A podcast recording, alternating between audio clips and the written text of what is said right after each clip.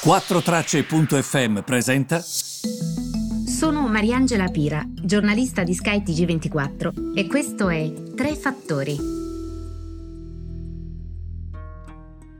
Buongiorno a tutti, benvenuti. Tre fattori del 10 maggio e non posso non partire oggi dall'andamento delle borse che devo dire nonostante tutto quello che sta succedendo è abbastanza sereno e tranquillo. Eh, I prezzi della benzina sono da monitorare e ve ne parlerò un, tra un attimo perché su questo sicuramente l'approfondimento. Il Dow Jones e l'S&P 500 potrebbero avviare la seduta positivamente per iniziare quindi la settimana bene, questo nonostante la settimana scorsa i dati sul mercato del lavoro siano stati al di sotto delle attese del mercato e voi vi chiederete, ma perché i listini salgono se il mercato del lavoro in qualche modo ha deluso? E praticamente le aziende hanno aggiunto circa 266 mila eh, nuovi lavoratori. Immaginatevi, ehm, Dow Jones si aspettava un milione di lavoratori in più, 266 mila. Guardate che il dato è veramente al di sotto delle attese del mercato. Pure il mercato ha fatto bene. Secondo voi perché? È semplice, perché tutti si aspettano che la Banca Centrale Americana prima o poi chiuda, eh, diciamo, il rubinetto, mentre invece con dati ancora così deboli, cosa dice il mercato? Ah, allora la Banca Centrale Americana continuerà a supportare l'economia. Ed è per questo che stanno salendo. E sono questi un po' i meccanismi che dovete monitorare. Ethereum, la seconda più importante al mondo criptovaluta, ha superato i 4.000 dollari e ha raggiunto i massimi di tutti i tempi. Um, Ether, che sarebbe appunto questo token digitale della blockchain che si chiama Ethereum, è salito veramente tanto stando ai dati di Coin Metrics. Il valore totale di questa ehm, criptovaluta adesso ha, ha, superato i 475 miliardi di dollari, meno della metà del Bitcoin che come sapete vale 1,1 migliaia di miliardi di dollari.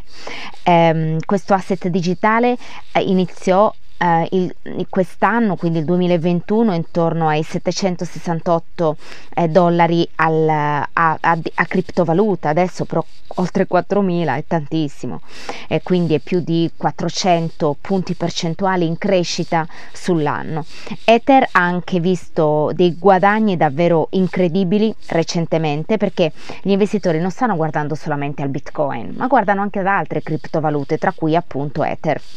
Il Bitcoin, lo ricordo, questo giusto per dare qualche dato in più, che eh, ha lasciato sul terreno il 2% nel mese di aprile, mentre invece appunto la criptovaluta Ether è cresciuta più del 50%. Eh, Questa è un po' la eh, situazione. Il primo tema però di cui vi devo parlare è certamente il prezzo della benzina e il prezzo del petrolio, che sono in crescita perché? Perché uno dei più grandi gasdotti americani è rimasto chiuso per tre giorni per un cyber attacco alla sua rete. Ora, è per questo che il future sulla benzina sono cresciuti ed è per questo che il future sul petrolio stanno crescendo. Il um, WTI, che è il petrolio preso diciamo a punto di riferimento, estratto nel West Texas, quindi nel Texas occidentale, e WTI sta proprio per West Texas Intermediate è cresciuto dello 0,5% anche adesso mentre vi registro il messaggio intorno alle 13 e si trova intorno ai 65,24 dollari al barile dopo essere cresciuto molto anche negli ultimi giorni. Ora, un gruppo criminale russo chiamato uh, The Dark Side potrebbe essere responsabile per l'attacco a questo gasdotto che si chiama Colonial Pipeline. Questo lo ha detto NBC, eh, citando diciamo due fonti che conoscono bene questa questione. Uh, la società avrebbe assunto una società di cyber security, quindi di cybersicurezza, eh, una società che avrebbe lanciato ehm, eh, una sorta di ehm, eh, come dire ehm, eh, come una società, come si può definire, di terza parte.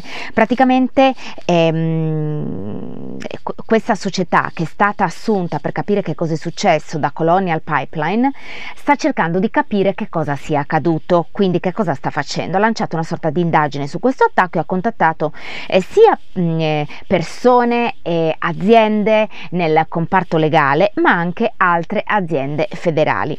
Colonia Pipeline ha detto ehm, nella giornata appunto di domenica che alcune delle sue eh, diciamo più piccole ehm, eh, dei più piccoli terminali ok ehm, tra eh, come dire, il suo percorso come gasdotto e quella che poi ehm, il punto di consegna eh, sono state ehm, sostanzialmente colpite. Quindi ehm, alcune sono ancora diciamo attive, altre purtroppo non sono ancora attive e comunque le principali linee di questo gasdotto sono state completamente chiuse a causa di questo attacco. Quindi che sia l'attacco russo lo dicono alcune fonti, certo queste cose fanno riflettere perché non è la prima volta, vi ricordate in Arabia Saudita i droni, eh, negli Stati Uniti questi attacchi sulla cyber security. Devo dire che ovviamente eh, si tende ad avere attacchi sempre più creativi di modo da penetrare infrastrutture che ovviamente fanno gola molti evidentemente, no? Anche se qual è lo scopo di una società russa che fa una cosa del genere? Ovviamente qui è proprio colpire l'infrastruttura e gli interessi derivanti dal settore del petrolio per gli Stati Uniti e soprattutto gli interessi sul petrolio che vedono contrapposte Russia e Stati Uniti in questa fase. È interessante anche invece vedere, me lo faceva notare oggi un avvocato che si occupa soprattutto di queste cose, come l'Europa dal punto di vista degli attacchi cibernetici, ma anche proprio degli attacchi con i droni rispetto alle infrastrutture petrolifere, sia finora stata salva, cioè quasi impermeabile a quello che accade. L'ho trovata molto interessante come riflessione. Quindi ricordiamo eh, questo gasdotto americano che unisce il Golfo del Messico al nord-est degli Stati Uniti e uno dei più grandi gasdotti a livello globale, ebbene è stato colpito, pare da questa società russa, non riesce più a consegnare il petrolio, c'è meno petrolio, di quello che c'è i prezzi salgono ed è per questo che i prezzi stanno salendo. Per tutte le altre notizie vi ritrovo domani.